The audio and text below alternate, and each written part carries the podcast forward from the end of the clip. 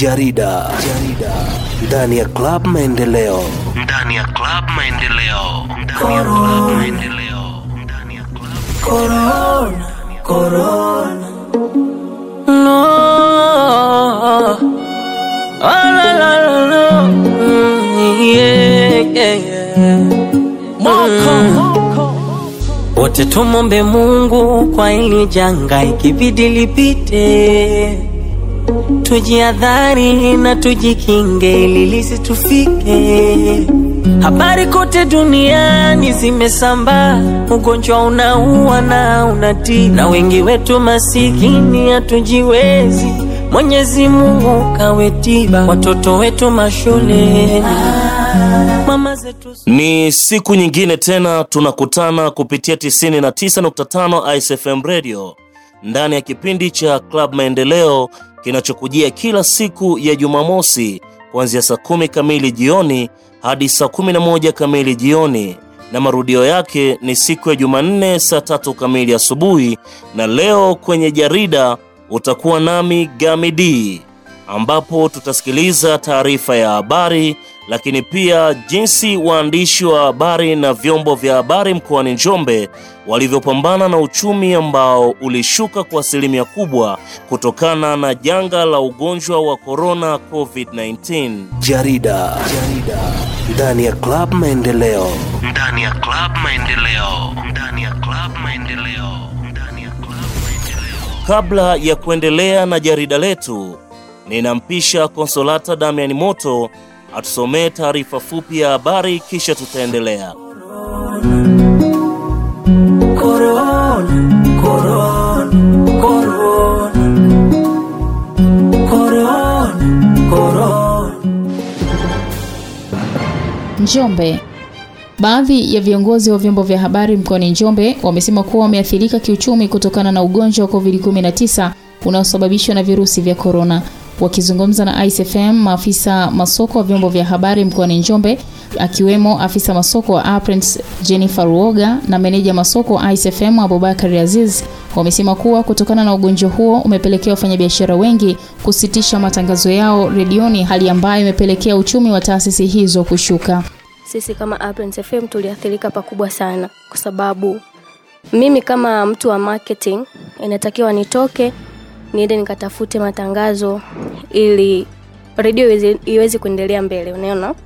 Lakini hiyo ikawa haipo kwa sababu ile msongamano wa kwenda kukutana mtu, hofu ikawa ni kubwa. Tulikuwa tunategemea sana uh, hususan vyuo na hizi shule za watu wenzetu nawatangazia, lakini baada ya kufunga shule tukawa tunashindwa kupata matangazo kwa kuwa tukio hili li, ni kwa- sababu ya hili janga la corona, na naweza nikasema kwamba hata katika kuendelea sisi kama wafanyakazi inakuwa ni ngumu, yani kwa mfano labda kupata hata ile mishahara, mtu mnapata tu posho kwa sababu tu masoko yako chini hayapatikani. Naona kwa hiyo hiyo ndio changamoto kubwa sana ambayo tulipata sisi kama kituo chetu cha FM Radio. Kutokana na janga hilo la korona makampuni na taasisi mbalimbali pamoja na, na watu binafsi ambao wanajishughulisha na biashara mbalimbali waliweza kusimama kufanya matangazo wakihofia e, biashara zao kuporomoka na edha huenda wakatangaza gharama ambazo wakazitoa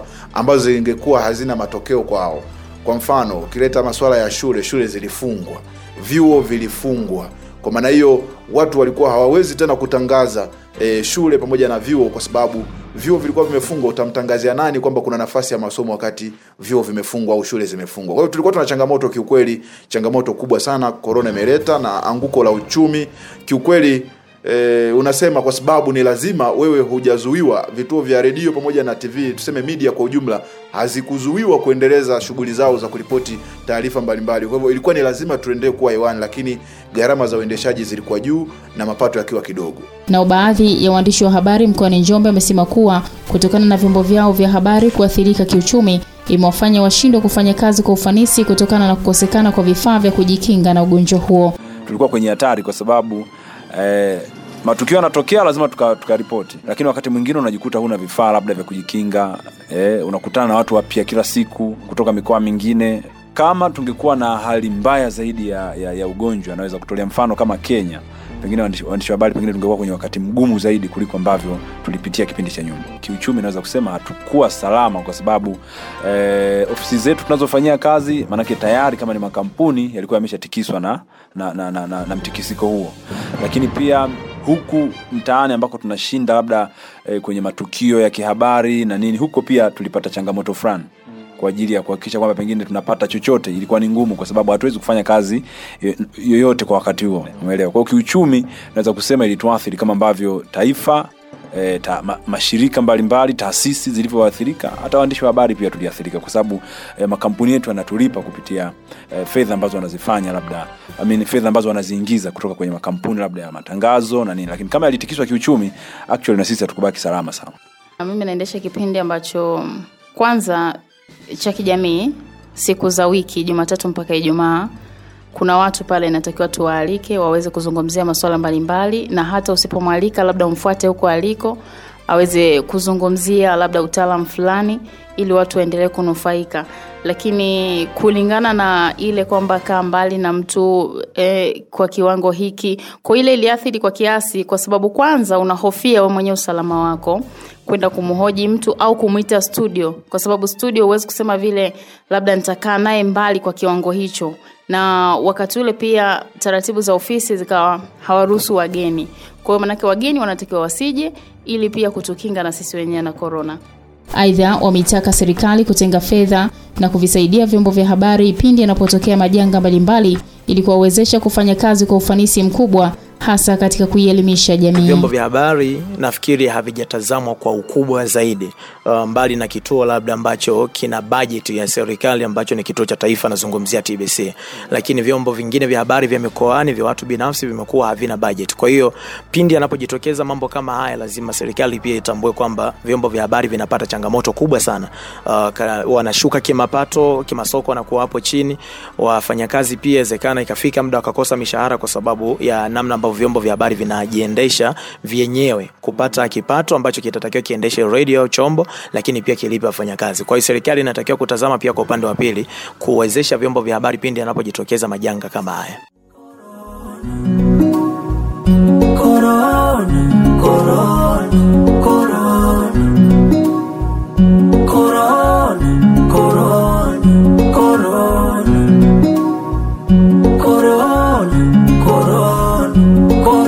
Jarida, jarida. Ndani ya Club Maendeleo, ndani ya Club Maendeleo, ndani ya Club Maendeleo, Umesikia vizuri jinsi waandishi wa habari na vituo vyao vilivyoyumba kiuchumi, na ukiuliza watu wengi nchini Tanzania na duniani kote ni wapi walipata taarifa za mara ya kwanza juu ya homa kali ya mapafu inayosababishwa na virusi vya korona, asilimia kubwa atakwambia ni kwenye vyombo vya habari, na hawa ni baadhi tu. Kwa mara ya kwanza nisikia redioni. Ah, kiukweli vyombo vya habari vimenisaidia kunijulisha taarifa kama hizo kwamba kuna korona, na vile vile kupitia vyombo hivi hivi vimehamasisha mimi kuwa makini zaidi kujikinga, kwa maana ya kunawa mikono mara kwa mara, e, pia kutokaribiana mara e, na watu bila mpangilio, na vile vile kutumia barakoa. Kwa kweli vyombo vya habari kwa mchango katika jamii vina mchango mkubwa sana, sio hata sijui nisemeje. Kweli mchango mkubwa sana, mnatusaidia sana vyombo vya habari. Naitwa Mary Joeli, ni mkazi wa hapa Idofi. Vimenisaidia kwa kiwango kikubwa sana, kwa sababu kabla naniliu mwanzo hatujachukua nani, sijasikia kwenye vyombo vya habari nilikuwa sijui korona ni nini, nilikuwa nasikia sikia tu mitaani korona korona.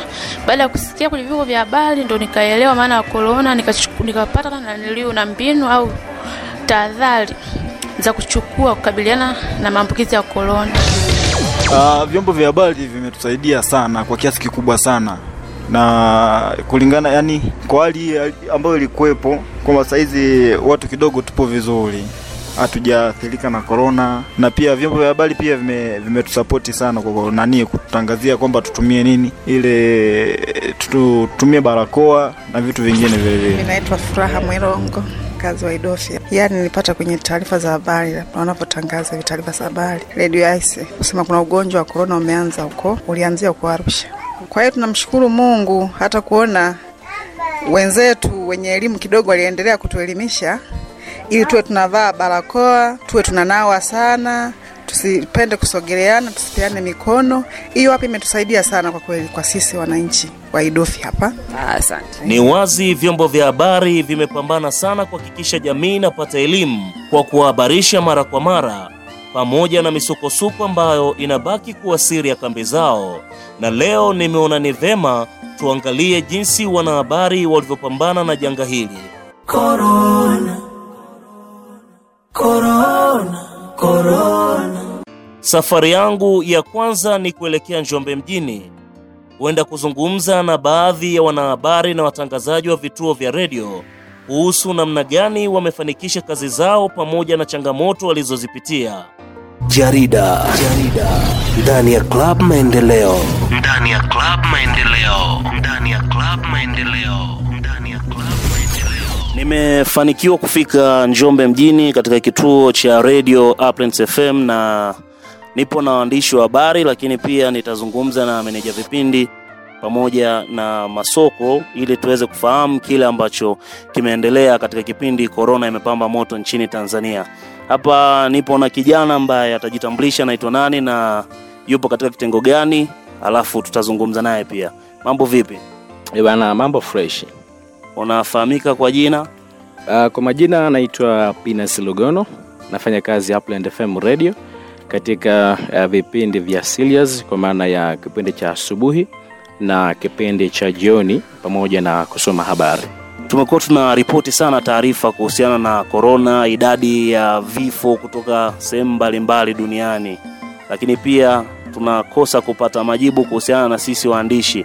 Kipindi ambacho korona imepamba moto, kwako umepambana vipi na hii vita kuhakikisha unakuwa salama na watu wanapata pia taarifa? Okay, uh, kwanza kabisa lazima tukubali kwamba huu ugonjwa kwanza ni mgeni na ukiangalia kwa kina uh, ulileta hofu, na hii ni kwa sababu ya namna ambavyo tulikuwa tunaona takwimu zinatolewa hasa kwa ile mataifa ambayo yalianza kuripoti huu ugonjwa mapema, hasa pia uh, taifa la China ambalo lilikuwa ni taifa la kwanza kabisa. Kwa hiyo hofu ikawa ni kubwa sana.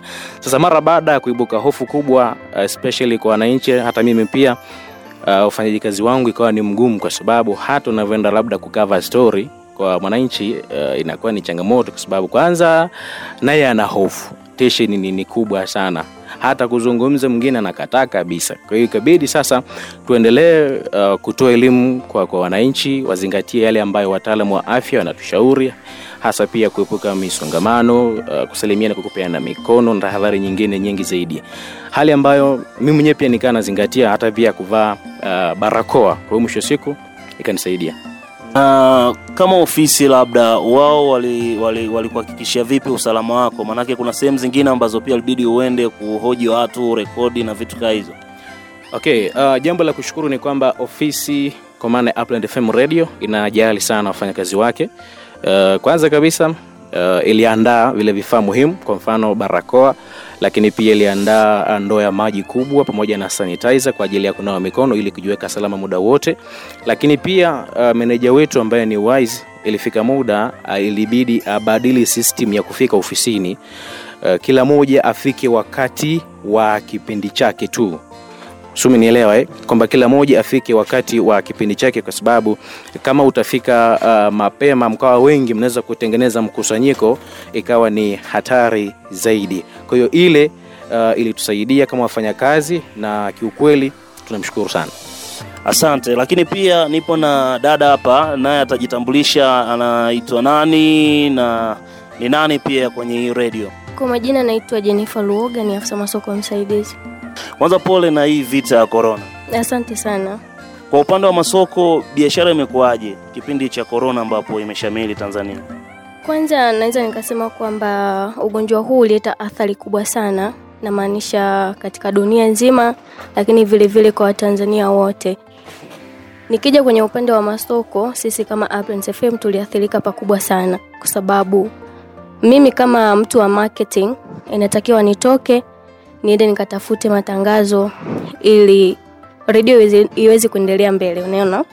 Lakini hiyo ikawa haipo kwa sababu ile msongamano wa kwenda kukutana mtu, hofu ikawa ni kubwa na tukawa tunashindwa. Wakati mwingine tukawa tunatumia yani, tunatumia tu mawasiliano kwamba vipi huko tunaweza tukapata tangazo hivyo. Sasa ukitaka uangalie kuwasiliana na mtu yani bila kukutana hivi face to face inakuwa ni ngumu mtu anaweza asikuelewe inakuwa ni tatizo. Na naweza nikasema kwamba hata katika kuendelea sisi kama wafanyakazi inakuwa ni ngumu yani kwa mfano labda kupata hata ile mishahara mtu mnapata tu posho kwa sababu tu masoko yako chini hayapatikani naona kwa hiyo hiyo ndio changamoto kubwa sana ambayo tulipata sisi kama kituo chetu cha FM Radio.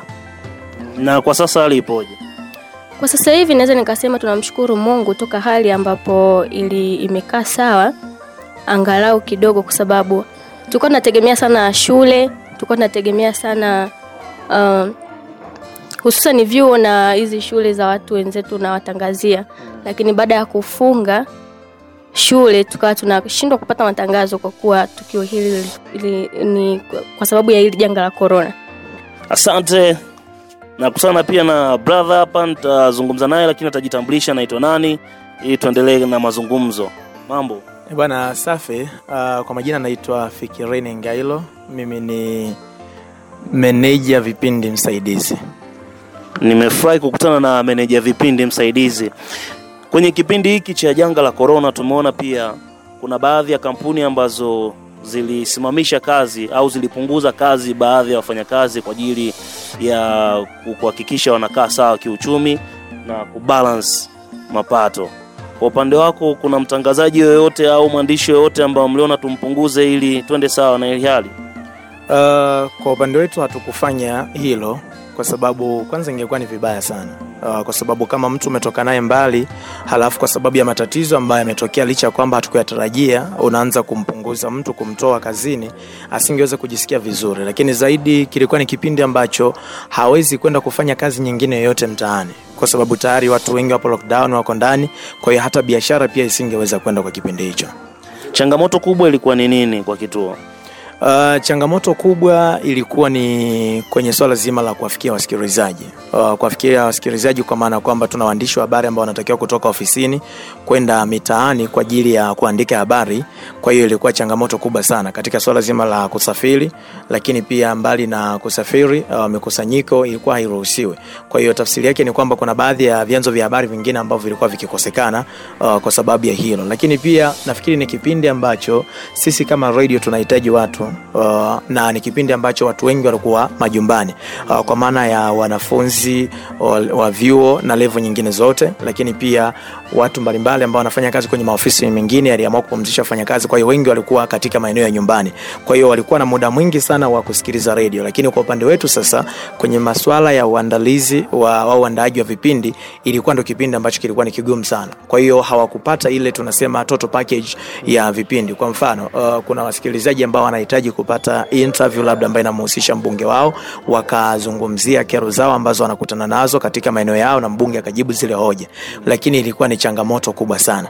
Uh, mbali na hivyo, kwenye swala la vipindi ambavyo vinahitaji wageni kwa wasanii wa watu ambao wanafanya sanaa, ilikuwa ni changamoto pia uh, kuweza kuwakutanisha, kuwaleta ofisini kwa ajili ya kufanya mahojiano nao. Kwa hiyo kwa tafsiri hiyo ni kwamba bado wasikilizaji walikuwa wakitusikiliza mtaani na wakiendelea ku- ku- kufuatilia habari mbalimbali wakizipata, lakini bado hawakupata ile package ya kutosha, kwa sababu uh, utaratibu uliokuwa ofisini pia si, tof, si sawa na mwanzo. Wafanyakazi wote wanatakiwa kufika saa mbili kamili asubuhi na baada ya hapo kuanza kugawanyika kuandaa vipindi. Kwa hiyo kwa kipindi cha korona ilitakiwa mtangazaji afike saa moja kabla ya kipindi, kitu ambacho kiuhalisia kwa kipindi cha masaa matatu kuandaa kwa ndani ya saa moja bado inakuwa ni changamoto. Wito wako kwa serikali kuhusiana na hili janga ambavyo limetokea na vile ambavyo nyinyi mmeishi? Um, kikubwa ambacho mimi naweza kusema kwa serikali ambacho natakiwa kutazama, cha kwanza tu, tuwapongeze uh, kwa tahadhari, namna ambavyo walichukua tahadhari ndani ya muda mfupi. Uh, kwa sasa hivi janga limeonekana kupungua kwa kiasi kikubwa sana Tanzania. Uh, mbali na nchi jirani kuonekana bado imekuwa ni changamoto, shule zimefungwa mpaka mwakani wameelisha mihula, lakini kwetu sisi haijawa hivyo, ila nachotaka kusema ni kwamba uh, kazi kubwa ambayo imefanyika na serikali imefikishwa kwa wananchi na vyombo vya habari uh, lakini vyombo vya habari nafikiri havijatazamwa kwa ukubwa zaidi uh, mbali na kituo labda ambacho kina bajeti ya serikali ambacho ni kituo cha taifa nazungumzia TBC, lakini vyombo vingine vya habari vya mikoani vya watu binafsi vimekuwa havina bajeti. Kwa hiyo pindi anapojitokeza mambo kama haya, lazima serikali pia itambue kwamba vyombo vya habari vinapata changamoto kubwa sana. Uh, wanashuka kimapato, kimasoko wanakuwa hapo chini. Wafanyakazi pia inawezekana ikafika muda wakakosa mishahara kwa sababu ya namna ambavyo vyombo vya habari vinajiendesha vyenyewe kupata kipato ambacho kitatakiwa kiendeshe radio au chombo, lakini pia kilipe wafanyakazi. Kwa hiyo serikali inatakiwa kutazama pia kwa upande wa pili, kuwezesha vyombo vya habari pindi yanapojitokeza majanga kama haya. Nashukuru sana kwa muda wako. Nashukuru sana. Jarida, jarida ndani ya Club Maendeleo, ndani ya Club Maendeleo, ndani ya Club Maendeleo. Nam, safari ya kuwasaka wanahabari mkoa wa Njombe inaendelea na wakati huu unaelekea kuwatafuta maripota wa vituo vingine, nao tusikie mitazamo yao ni namna gani wamepambana na janga la korona, huku wakihakikisha wanaendelea kuchapa kazi kama tulivyoagizwa na Rais wa Jamhuri ya Muungano wa Tanzania Dr. Pombe Joseph Magufuli. Corona, corona, corona. No. Oh, la, la, la, la. Mm, yeah, yeah, yeah. Nimekutana na Joctan Miefu ambaye ni ripota wa Clouds Media Group. Je, kuna changamoto zipi ambazo amekutana nazo kipindi ambacho janga la korona lilikuwa limeshamiri nchini Tanzania? Changamoto kubwa naweza nikasema ni hofu tu, hofu ambayo ilikuwa ina inajengeka kwa baadhi ya wananchi kama ambao sisi tunasema ni sosi wa habari. Kwa hivyo watu wengi walipunguza eh, ku- ku- walikuwa wazito kidogo ku, ku, ku, ku, kushiriki kwenye baadhi ya matukio na kuna baadhi ya matukio tulikuwa ilikuwa ni ngumu sana kupata taarifa ukiwa unazitaka kwa sababu uh, watu walikuwa si wepesi kuzitoa hizo taarifa na kuna baadhi ya matukio kwa mfano kwenye makanisa kuna shughuli ambazo zilikuwa zimesitishwa ambazo wakati mwingine kwetu sisi vilikuwa kama ni vyanzo vya habari.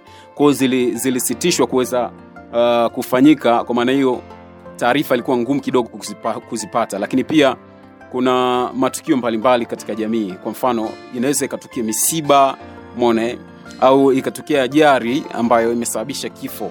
Unakuta serikali hairuhusu mikusanyiko ukifika pale unakuwa unapata wakati mgumu sana kuipata ile story kwa sababu kwanza watu walikuwa wanaogopa hata kufika eneo la tukio kwa wingi kama ilivyokuwa mwanzo. Kwa hiyo taarifa inakuwa ni ngumu sana kuzipata kwa usahihi wake.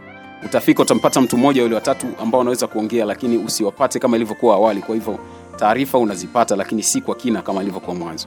Tukumbushe jina. Mi naitwa joktan miefu mwandishi wa habari wa clouds tv na clouds radio katika mkoa wa njombe. Utaanza kwa kujitambulisha jina lako na unafanyia kazi pia katika kituo gani? Asante sana kwa majina, naitwa Ibrahim Godfrey Mlele. Mimi ni mwandishi wa habari, niko Njombe. Uh, nafanya kazi katika kituo cha TVE kwa maana TV pamoja na FM. Baadhi ya wafanyabiashara walifunga biashara zao, kuna baadhi ya watu waliacha kufanya kazi, walisimama kidogo. Kwako uliendelea na kazi au ilikuwaje? Kama ambavyo unajua, uh, kazi yetu ya uandishi wa habari siku zote haina likizo. Kwa hiyo eh, wakati wa vita bado waandishi wa habari wanaendelea kuripoti. Kwa hiyo sisi kama um, watu ambao tuko mstari wa mbele kuhabarisha umma tuliendelea kusalia katika kazi hiyo. Kwa mimi ni miongoni mwa waandishi ambao niliendelea na kazi kama kawaida, licha ya kwamba tunaweza kusema katika kipindi chochote um, matukio ya kuripoti habari mbalimbali yalipungua kwa kiwango kikubwa, kwa sababu tayari eh, eh, watu wengi walikuwa na hofu ya ugonjwa kwao watu walikuwa hawaingii ndani ya mkoa ama kutoka kwa wingi ndani ya mkoa kama ambavyo labda ilikuwa eh, zamani ama ambavyo iko sasa hivi mara baada ya taharuki ile ya ugonjwa kuweza kupungua kwa kiwango fulani yeah. Kuna taasisi yoyote ambayo ilikuwa ina sapoti kwa kuhakikisha mnakuwa salama?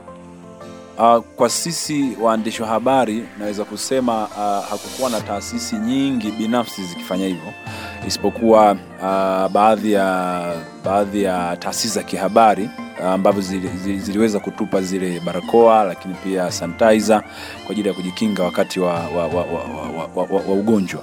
Kwa hiyo pia nayo ilitusaidia wakati fulani, wakati unaenda kwenye tukio unakuwa na sanitizer unaweza ku, ku, ku, kuji- kujipaka mkononi au baada ya kusalimiana na mtu au hata kabla au ama ukaingia maofisini una- unakuwa nayo.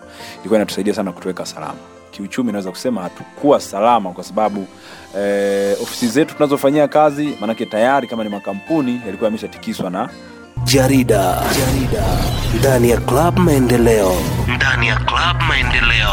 Kwa upande wa Njombe mjini nadhani nimekamilisha. Wacha nirudi mjini Makambako kuzungumza na watu kutoka Ice FM Radio, nao watupatie mitazamo yao. Habari kote duniani zimesambaa, ugonjwa unaua na unatii, na wengi wetu masikini hatujiwezi. Mwenyezi Mungu kawe watoto wetu mashuleni, mama zetu sokoni, kwenye vyombo vya usafiri, makazini, tujilinde. Na wakati huu nipo ndani ya ofisi ya meneja masoko, atajitambulisha jina lake na kutuambia wameathiriwa vipi na janga la korona. Naitwa Abubakari Azizi, e, mkuu wa kitengo cha masoko, mauzo na biashara hapa ICFM. Athari ni nyingi. Unajua, kama redio sisi tunategemea sana matangazo na vipindi, lakini pia tuna njia zingine mbadala ambazo huwa tunajipatia vi, e, mapato kwa maana ya gharama za uendeshaji wa redio pamoja na njia nyingine, na moja ya athari ambazo sisi tumezipata ni kutoka kwa wadau wetu ambao ndo wateja ambao wanatuwezesha sisi shughuli zetu ziende, ziende vizuri. Namaanisha wateja wa njia za matangazo e, vipindi, lakini pia hata katika matamasha na michezo. Tumekuwa na matamasha ya michezo ambayo tumekuwa tuki, tukifanya mashindano e, kwa hivyo baada ya tukio hili la korona, serikali e, ilitangaza kuzuia mikusanyiko yote. Ehe, kwa hiyo kama unazuia mikusanyiko, maanake hakuna shughuli za matamasha, hakuna shughuli za michezo. Kwa maana hiyo tukajikuta tuna, tuna tunapata e, ugumu kidogo kwenye vipato, kwenye uingizaji wa mapato, kwa maana kwamba tunategemea wadau waweze kutusapoti kuweka mkono ili kuweza kue, kuendesha hayo mashindano. Sasa tukio hili lilizima e, lilizima kabisa kipato ambacho kilikuwa kinapatikana kupitia njia ya matamasha na michezo, lakini kubwa zaidi e, kiukweli sisi tunategemea wateja ambao ndo wadau wetu wakubwa wanaweza kuleta matangazo ya SFM pamoja na vipindi. Kwa hivyo kutokana na janga hilo la korona, makampuni na taasisi mbalimbali pamoja na, wa, na watu binafsi ambao wanajishughulisha na biashara mbalimbali waliweza kusimama kufanya matangazo wakihofia e, biashara zao kuporomoka na edha huenda wakatangaza gharama ambazo wakazitoa ambazo zingekuwa hazina matokeo kwao. Kwa mfano ukileta masuala ya shule, shule zilifungwa, vyuo vilifungwa. Kwa maana hiyo watu walikuwa hawawezi tena kutangaza e, shule pamoja na vyuo kwa sababu vyuo vilikuwa vimefungwa. Utamtangazia nani kwamba kuna nafasi ya masomo wakati vyuo vimefungwa au shule zimefungwa? Kwa hiyo tulikuwa tuna changamoto kiukweli, changamoto kubwa sana korona imeleta na anguko la uchumi kiukweli. E, unasema kwa sababu ni lazima wewe hujazuiwa, vituo vya redio pamoja na TV tuseme media kwa ujumla hazikuzuiwa kuendeleza shughuli zao za kuripoti taarifa mbalimbali. Kwa hivyo ilikuwa ni lazima tuendelee kuwa hewani, lakini gharama za uendeshaji zilikuwa juu na mapato yakiwa kidogo. Mmewezaje sasa kukabiliana na hili janga? Mmepambana vipi kuhakikisha redio haizimwi, wafanyakazi wanaendelea kuishi na maisha mengine yanaendelea? Ikumbuke kwamba hili ni janga ambalo lilikuja Tanzania, ni ugonjwa e, na ugonjwa huu Mheshimiwa Rais pamoja na wizara zake za afya walitangaza kwamba kuna njia mbadala ambapo watu walikuwa wanatakiwa kuendelea kutumia matibabu asili, njia za asili za kujikinga e, na ugonjwa huu, lakini pia kulikuwa kuna njia ambazo zilikuwa ni za kunawa mikono e, kutumia e, sanitizer, lakini pia kulikuwa kuna njia za kujifukiza e, kwa hivyo tulikuwa tuna sisi, mimi kama mkuu wa idara ya biashara matangazo na masoko niliona kwamba ni njia pekee ya kutafuta e, wataalamu wa tiba za asili watoe elimu pamoja na matangazo ya namna ya kujikinga na namna ya, ku, ya kutoa e, nini ku, kutoa elimu ya namna ya kujikinga na ugonjwa huu, lakini pia ile kujifukiza e, na namna mbalimbali ya kujikinga kiasili. Basi hiyo ndio ilikuwa njia mbadala ya kujipatia kipato kwa gharama ndogo. Sasa kwa sababu wateja kwa hata kwao wakiwa walikuwa wamepungua, kwa maana sasa ilikuwa ni kwa gharama ndogo, tunawapa nafasi ya kufanya vipindi kwa gharama ndogo, tofauti na gharama ambayo ipo miaka yote au, au wakati wote. Kwa hivyo hizo gharama ndogo ambazo walikuwa wanatuchangia watu wa tiba mbadala tiba asili ndizo ambazo zilikuwa zinatufanya sisi angalau tuendelee kujikimu, vituo vyetu vya redio, kituo chetu cha redio kiendelee kuwa hewani. Kwa sasa mambo mengi yanaendelea, vipi? Inaendeleaje kwa upande wa masoko, kwa upande wa biashara? unaweza ukasema angalau kidogo ni kwa sababu e, baadhi ya biashara zimeshaanza kufunguka lakini bado tuna changamoto. Wateja wadogo wadogo angalau wanaendelea na shughuli zao lakini kwa kampuni na taasisi kubwa e, athari kwao imekuwa kubwa zaidi. Unajua kwa watu wenye mitaji mikubwa kushuka kwenye biashara ni ni ni ni ni ni, ni, ni, niseme ni, ni rahisi zaidi kuliko mtu mwenye mtaji mdogo kwa hivyo makampuni na taasisi kubwa ambazo tulikuwa tunafanya nazo biashara ambazo tayari tulikuwa tumeshaandikia proposal kwa ajili ya maombi ya, ya, ya, ya jambo fulani ya tukio fulani zikawa zimesitisha. Kwa hivyo tumeshindwa kufanya jambo fulani kwenye matukio yetu kwa sababu tayari e, bajeti zao zilikuwa zimesitishwa. Nakupa tu mfano kwa mfano tuna mashindano sisi ya ice super cup. Tulikuwa tumeshaandika proposal kwa kampuni fulani kwa maana watudhamini haya mashindano lakini kwa sababu ya tukio la janga la corona limefanya hili, sha, hili jambo la, la ice super cup lishindwe kupata ufadhili kwa sababu wale watu walikuwa wamesimamisha masuala mazima ya kupokea eh, proposal lakini pia masuala mazima ya, ku, ya kufund shughuli fulani ziweze kuendelea. Kwa hivyo mpaka sahizi bado makampuni na taasisi mbalimbali bado hazijaanza kutoa mafungu kwa ajili ya kutangaza au kwa ajili ya ku, kujitangaza kwenye shughuli zao fulani ambazo e, walikuwa wametarget toka kipindi cha awali. Kwa hiyo wanaanza mdogo mdogo taratibu. Sasa mpaka wakaja wafikie kwenye wangu, kiwango cha kawaida sisi watu wa media ndo tunaendelea kuteseka. Shukran sana, tukumbushe jina. kwa majina mi naitwa abubakari azizi mkuu wa idara ya marketing e, sales pamoja na business. Asante Abubakari Azizi. Moja kwa moja nipo na muhariri wa kituo cha ICFM Radio, naye pia atajitambulisha jina lake na kutuambia walipambana vipi kwa upande wa dawati la habari kuhakikisha wanapata habari, lakini pia wanakuwa salama na kujikinga wasipatwe na virusi vya korona. Asante, naitwa Bright Anyoni, ni mhariri hapa ICFM. Nikianza kwenye janga la korona, tangu serikali kutangaza kwamba kuna janga la korona, mimi pamoja na dawati langu tuliweka mkakati wa kuweza kuhakikisha kwamba tunakuwa salama. Tunatoa elimu kwa wananchi wawe salama, lakini pia wakati yeye mwenyewe anatakiwa awe salama, pamoja na kwamba tuli tulipeana hiyo elimu ya kuwa salama, namna gani ya kujilinda binafsi na maambukizi ya korona, lakini pia tuliweza kununua vile vifaa vya kujikinga na korona. Kila mwandishi nilihakikisha kwamba anakuwa na, na, na, na barakoa anapokwenda mtaani, lakini pia nilishamwelekeza kwamba anapo anapozungumza na sosi wake lazima akishe kwamba anakuwa angalau mbali wa mita moja kama ambavyo wataalamu walikuwa wanatuelekeza. Lakini jambo lingine pia tuli- nilikuwa kila mwandishi ali, alinunuliwa ile kitakasa mikono sanitizer ili kila baada ya muda fulani aweze kujitakasa mikono yake. Lakini pia kikubwa zaidi, tulikuwa tunaendelea kuelimisha jamii kila siku kila siku kuhusiana na korona, namna gani wajilinde, namna gani wawalinde wengine. Na changamoto kubwa ilikuwa ni nini kwenye kazi yako au kitengo chako? Changamoto kubwa ambayo tulikuwa tunakutana nayo ukienda field ni baadhi ya watu kukosa uelewa kwamba labda kutoka kuzungumza naye hayupo tayari kuzungumza. Ukienda kwenye taasisi hizi pia walikuwa na, wana, wana ugumu fulani wa kuzungumza, lakini baadaye waliweza kutoa ushirikiano mzuri baada ya nafikiri tamko la serikali kwamba atoe ushirikiano kwa vyombo vya habari, lakini kikubwa ni hicho tu mm, lakini tulipambana nazo. Mmewezaje kuishinda? Tumeishinda kwa elimu ambayo inatolewa kwa kufata kanuni zote za afya ambazo serikali imekuwa inatu- inatuelekeza kupitia wataalamu wake wa afya, na ndio maana tumeweza kuilinda. Lakini pia hadi sasa hivi bado tunaendelea kuchukua tahadhari, ingawa serikali imeshatangaza kwamba kwa sasa Tanzania maambukizi yako chini sana na pengine hamna kabisa, lakini tahadhari zile bado tunaendelea kuchukua mm, kwamba kwamba tunawe mikono mara kwa mara na hata unapozungumza na mtu upasi kuwa naye karibu sana mm. Asante, tukumbushe jina.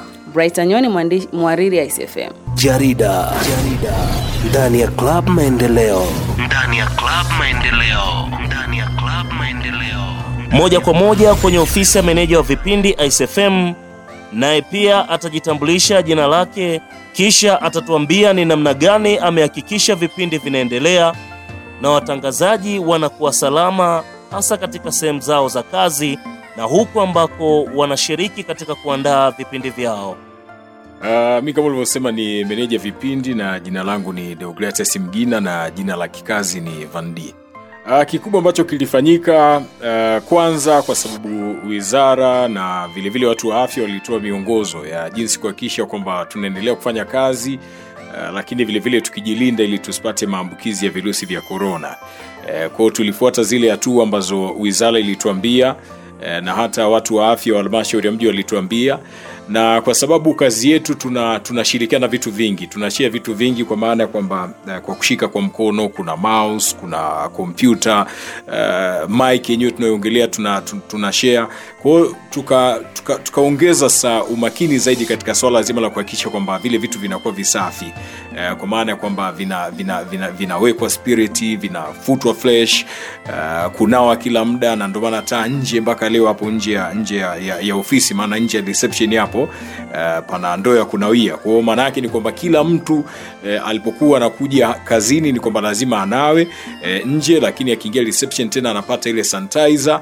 Na vile vile kwa mtangazaji unapoingia studio ni vile vile kulikuwa kuna sanitizer. Na mpaka saizi bado ipo kwa hiyo uh, kabla hujashika mouse kabla hujaishika stand ya mic uh, labda hujacheck mic yako fresh nini uh, unajipaka sanitizer na hata yule anayetoka vile vile anahakikisha kwamba anapaka sanitizer then anaendelea na mishe zake. Kwa hiyo ilikuwa ni katika swala zima la kuhakikisha kwamba kazi inaendelea kufanyika uh, lakini hatupati maambukizi. Yani ofisi isiwe sehemu ambao labda mfanyakazi unachukua virusi vya korona unapeleka mtaani au unapeleka nyumbani. Kwao kwa ofisini tulihakikisha kwamba panakuwa mahala salama asilimia mia moja kwa baadhi ya kampuni tuliona zilipunguza baadhi ya wafanyakazi lakini pia kuna mambo mengi sana ambayo yalibadilika katika utendaji kazi. Kwenye kituo chako utendaji kazi ulikuwa vipi na kitu gani ambacho kilibadilisha mfumo tofauti na vile ambavyo mlikuwepo mwanzo? Uh, bahati nzuri kwetu hatukufikia katika kiwango cha kupunguza idadi ya wafanyakazi. Uh, lakini kuna baadhi ya mambo ambayo yalibadilika kiasi kwa sababu moja Uh, tulitoa tangazo la kusema kwamba hatutapokea wageni uh, kwa maana ya kwamba wale wageni ambao labda ilibidi waje kufanya mahojiano labda entertainment uh, au mahojiano mengine tu ya kujenga jamii kwa namna moja nyingine. Na kitu ambacho tunafanya ni kwamba Uh, tulikuwa tukitumia simu zaidi kuwaoji watu na sio kukutana nao ana kwa ana au wao kuja hapa uh, kuja hapa kazini. Lakini kuna wale ambao wanafanya vipindi ambao vinatuingizia pesa moja kwa moja. Uh, kuna madaktari kwa ma, sio madaktari kuna kuna watu watibalishe uh, dawa asili wahubiri wenyewe waliendelea kuja lakini hao vile vile walitakiwa wali, wali kuhakikisha kwamba wanafuata maagizo yote ya wizara na maagizo mengine ambayo sisi tuliyaongeza kulingana na kazi yetu ambayo tunafanya. Kwao ilibadilika katika nafasi, nafasi hiyo kwamba hatukuwa tuna wageni wengi uh, na, na tuliwazuia baadhi ya wageni kuja lakini vile vile hata ofisini tulipunguza idadi ya vikao Uh, na na na ili ilitokana na ya kwamba kwa vile serikali haitaki tukutane kwa muda mrefu. Kwa hiyo tulipunguza idadi ya vikao tukawa tunakutana uh, kwa njia ya, ya, ya mtandao. Pamoja na hayo kuna changamoto yoyote ambayo labda ilikukuta? Uh, changamoto haiwezi kukosekana. Katika janga la virusi vya korona ni, ni virusi ambavyo vimeleta changamoto nyingi. Uh, kwenye masuala mazima ya kiuchumi kulikuwa kuna changamoto uh, kwa maana ya kwamba masoko yalipungua. Yani idadi ya watu ambao walikuwa wanatangaza ilikuwa imepungua kwa kiwango kikubwa kwa sababu uh, kuna wengine ambao kutokana na korona walifunga biashara zao. Au hata kama biashara zilikuwa zikiendelea uh, lakini uzalishaji ulikuwa mdogo hata kama uzalishaji labda ulikuwa mkubwa uh, wateja hawakuwa wengi. Kwa hiyo uh, labda mteja alikuwepo akilipa uh, akilipa kiwango kikubwa cha pesa inabidi mna bagain pamoja na, na, na analipa kiwango pungufu kutokana na, na, na uzalishaji na uuzaji jinsi ambavyo ume, ume, umepungua. Lakini vile changamoto nyingine ni pamoja na kupunguza maudhui. Maanake maudhui ya vipindi vyetu kidogo yaliumba kwa sababu eh, kukataza baadhi ya wageni kuja studio ni air maanake kuna kitu ambacho wasikilizaji wanakikosa eh, lakini hata kuna mtu anaweza akawa na kitu cha kuweza kuielimisha jamii lakini kutokana na korona akashindwa kuweza kuja na kutumia kwa njia ya simu. Na njia ya simu eh, sio nzuri sana kwa sababu eh, mahojiano ya mtu kwa simu na simu eh, hayakupi eh, hayakupi upana mtangazaji kuweza kumwoji huyo mtu. Lakini hata yule awezi akafunguka vizuri lakini vilevile hata ubora wa sauti. Eh, kwa hiyo kulikuwa kuna changamoto kadha wa kadha lakini hizo ni moja ya changamoto ambazo zilitokea katika janga la korona kuna shirika au wizara yenyewe ya afya waliweza kuwasaidia kwa namna moja ama nyingine kuhakikisha kituo kinaendelea kuripoti taarifa hizo? Yeah, uh, kuna wenzetu wa Internews Tanzania uh, watu wa boresha uh, habari. Hawa uh, wamekuwa ni watu ambao wametusaidia wa, wa sana katika katika janga hili la korona na wanaendelea kutusaidia uh, kwa maana ya kwamba wamekuwa wakitupatia semina nyingi uh, jinsi ambavyo tunaweza tukaendelea kuzalisha maudhui ya habari uh, huku tukiendelea kupambana na virusi vya korona uh, lakini vilevile vile E, wametuwezesha sana e, katika swala zima la, la hizo semina ambazo tumezipata e, na hata misaada mingine ambayo hatuwezi tukaizungumza kwa hiyo internews ni mmoja wa watu ambao wamehakika wamefanya kazi kubwa sana na wanaendelea kufanya kazi kubwa sana kwa vyombo vya habari. Halmashauri ya mji wa makambako chini ya mkurugenzi mganga mkuu tumeshirikiana nao bega kwa bega katika swala zima la mapambano haya virusi vya korona na lengo lilikuwa ni kuhakikisha kwamba ile kauli ya mheshimiwa rais ya kwamba tunaweza tukaendelea kufanya kazi eh, huku tukipambana na virusi vya korona kwao kwa ushirikiano huu ni kweli tumeweza na hakika tutaweza tumepambana vya kutosha. Tukumbushe jina. Deogrates Mgina, meneja vipindi ya ICFM.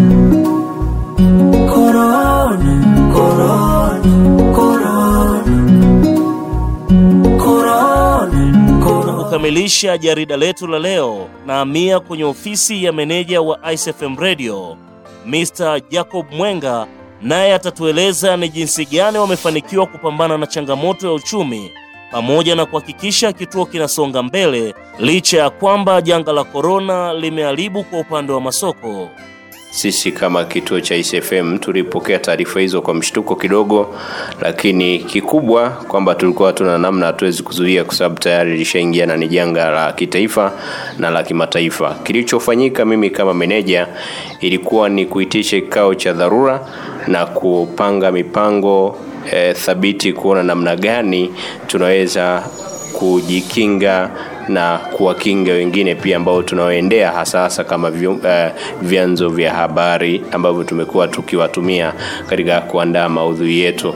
Na katika kikao hicho pia ni kuangalia namna gani eh, tutaweza kuendesha eh, kituo chetu pasipo kuathiriwa na janga hili. Kama ambavyo unakumbuka eh, baada ya kuripotiwa mgonjwa mmoja lakini eh, siku chache mbele shughuli mbalimbali zikawa zimezuiliwa lakini pia baadhi ya makampuni yalisitisha matangazo. Ko baada ya kusitisha matangazo manake pesa hizo tunazikosa. Manake eh, mapato ya radio yangekuwa au yalishuka. Yali sasa kama yameshuka manake tunakwenda vipi wakati radio bado inahitaji operation cost ya kila siku? Yani pesa zile ambazo zinahitajika kuendesha radio kila siku bado zipo pale pale na haziwezi kapungua. Kwa hiyo e, tulipanga hiyo mipango lakini pia ni kuona namna gani pia e, tunafanya kazi.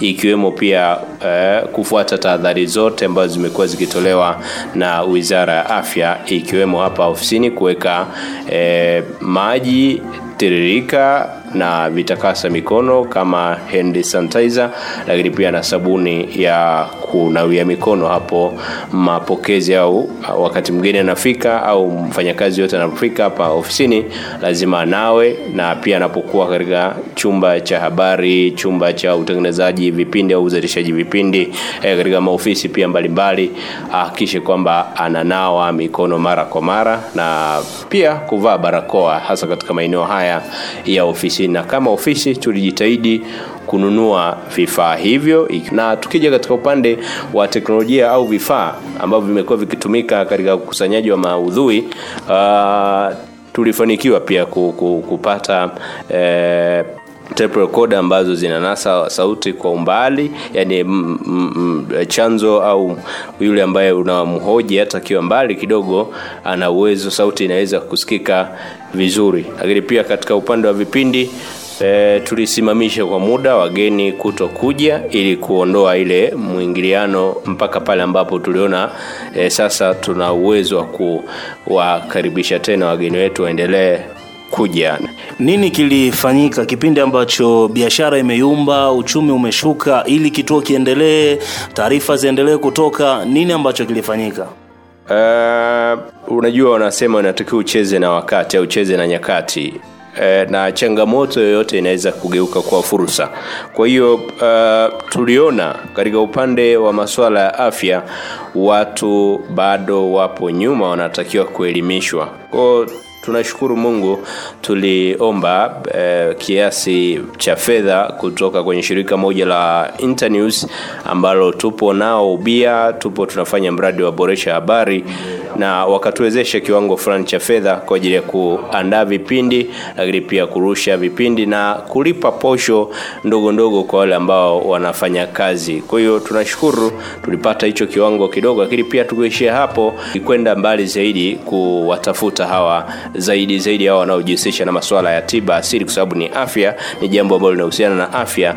E, wengi wamejitokeza kuendelea kufanya vipindi vya kuelimisha kuhusiana na masuala ya afya kwa sababu kutokana na e, nyakati au wakati uliokuwa nao huwezi ukazungumza mambo mengine yakaeleweka na watu wakapata hicho ambacho ana, pengine anatangaza au anakizungumzia tofauti na maswala ya afya. Mtu akiumwa lazima atakwenda kutibiwa hata kama korona ipo. Lakini huwezi kusema sasa hivi eh, kuna kuna kuna kuna kuna kuna kuna matangazo sijui ya biashara gani watu bado walikuwa na hofu kwamba ah, nikinunua leo kitu cha milioni kumi ikitokea ugonjwa ukaenda mbali zaidi. Kwao matangazo ya kibiashara eh, zaidi yalikuwa ha, hata wamiliki au eh, hawa wafanya biashara walikuwa wamesitisha karibia wote kwamba hatuwezi kutangaza kwa sababu wanunuaji kwanza uh, m, m, uh, mizunguko au interaction tunasema mwingiliano kutoka watu kutoka pengine Mbeya kuja hapa Makambaho au kutoka kule Songea kuja hapa au kutoka Iringa kidogo ilikuwa kwa kiwango kidogo. Kwa hiyo kutokana na hilo tulijikita pia kwa watu wa afya ili eh, pia nao wachangie kiasi fulani cha fedha basi ili mambo ya kwenda. Lakini pia Uh, tumeshirikiana na serikali kuhakikisha kwamba tunaendelea kutoa elimu ili watu waendelee kujikinga na virusi vya korona na ndio maana kumekuwa na mafanikio makubwa Kwa upande wangu nimeona Wizara ya Afya na vyombo vya habari wamepambana sana kuhakikisha hili jambo linamalizika haraka kwa waandishi wa habari kuripoti hizo taarifa na Wizara ya Afya nao kupambana kwa namna yao.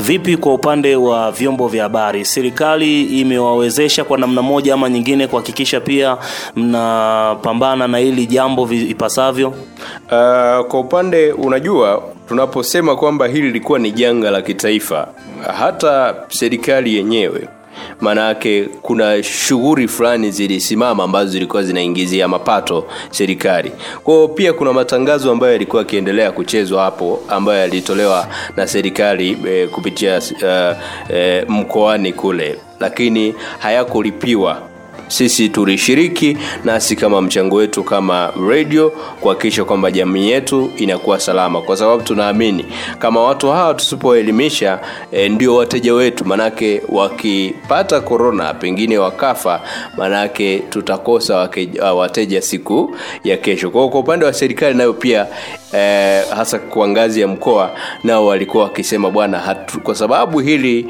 limetokea tu kama emergency hatukuwa na fedha ambayo tuliitenga kwa ajili ya matangazo au kwa ajili ya kulipa vyombo vya habari. Kwao hakuna pesa yoyote ambayo tumeipokea kutoka serikalini. E, tunawashukuru uh, mamlaka ya mawasiliano tanzania tcra walitupa matangazo kwa sababu pia wao ndo wanaotusimamia vituo vya redio na walitulipa kiwango fulani cha fedha. Kwao eh, serikali inategemea hasa sisi wananchi huku chini tuna tunafanya nini na hata serikali inaweza kufanya Swali langu la mwisho hapo, kwa sababu tuna tu, ume, ume, umezungumzia kuwezesha, lakini nafahamu pia kuna mamlaka mbalimbali ambazo zina deal na mapato, na umezungumza swala la uchumi, kama uchumi ulishuka, vipi kwa uhusiana na mapato, yani ulipaji wa kodi? Kodi zimesimamaje hapo? Uh, kwa upande wa kodi ha, kwa bahati mbaya hatuna waraka wowote uliotolewa.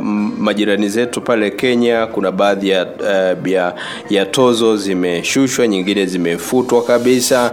Lakini sisi kwetu Tanzania kwa sababu uh, siku ambazo zilifungwa shughuli shule zilikuwa ni chache. Kwa hiyo uh, mamlaka au serikali haijaona kama kuna athari kubwa kiasi kwamba kuna haja ya kuwatizama e, makampuni wanaofanya biashara na, na, na katika nchi hii. Lakini kwenye upande wa kodi kwa kweli hatuna waraka wowote kuhusiana na kwamba kuna punguzo lolote hakuna waraka. Kwao kodi inalipwa kama kawaida na uzuri tra unalipa kile ambacho ume yani faida ambayo ume, umeiingiza asilimia yao unawapatia. Kwa hiyo nadhani haitotuathiri sana lakini kama wakati mwingine wanatakiwa watizame ili kwa sababu kama vituo vya redio vinatoa huduma kwa asilimia kubwa yaani ukisema upime kazi ambayo inafanywa na kituo cha redio halafu ukaiweka iwe kama gharama e, utapata gharama kubwa sana kwa mfano Mr. Gamidi mtu anafuatilia redio yeye anaposikiliza haripii chochote tofauti na wenzetu wa tv unakuwa na kingamuzi una, unalipa.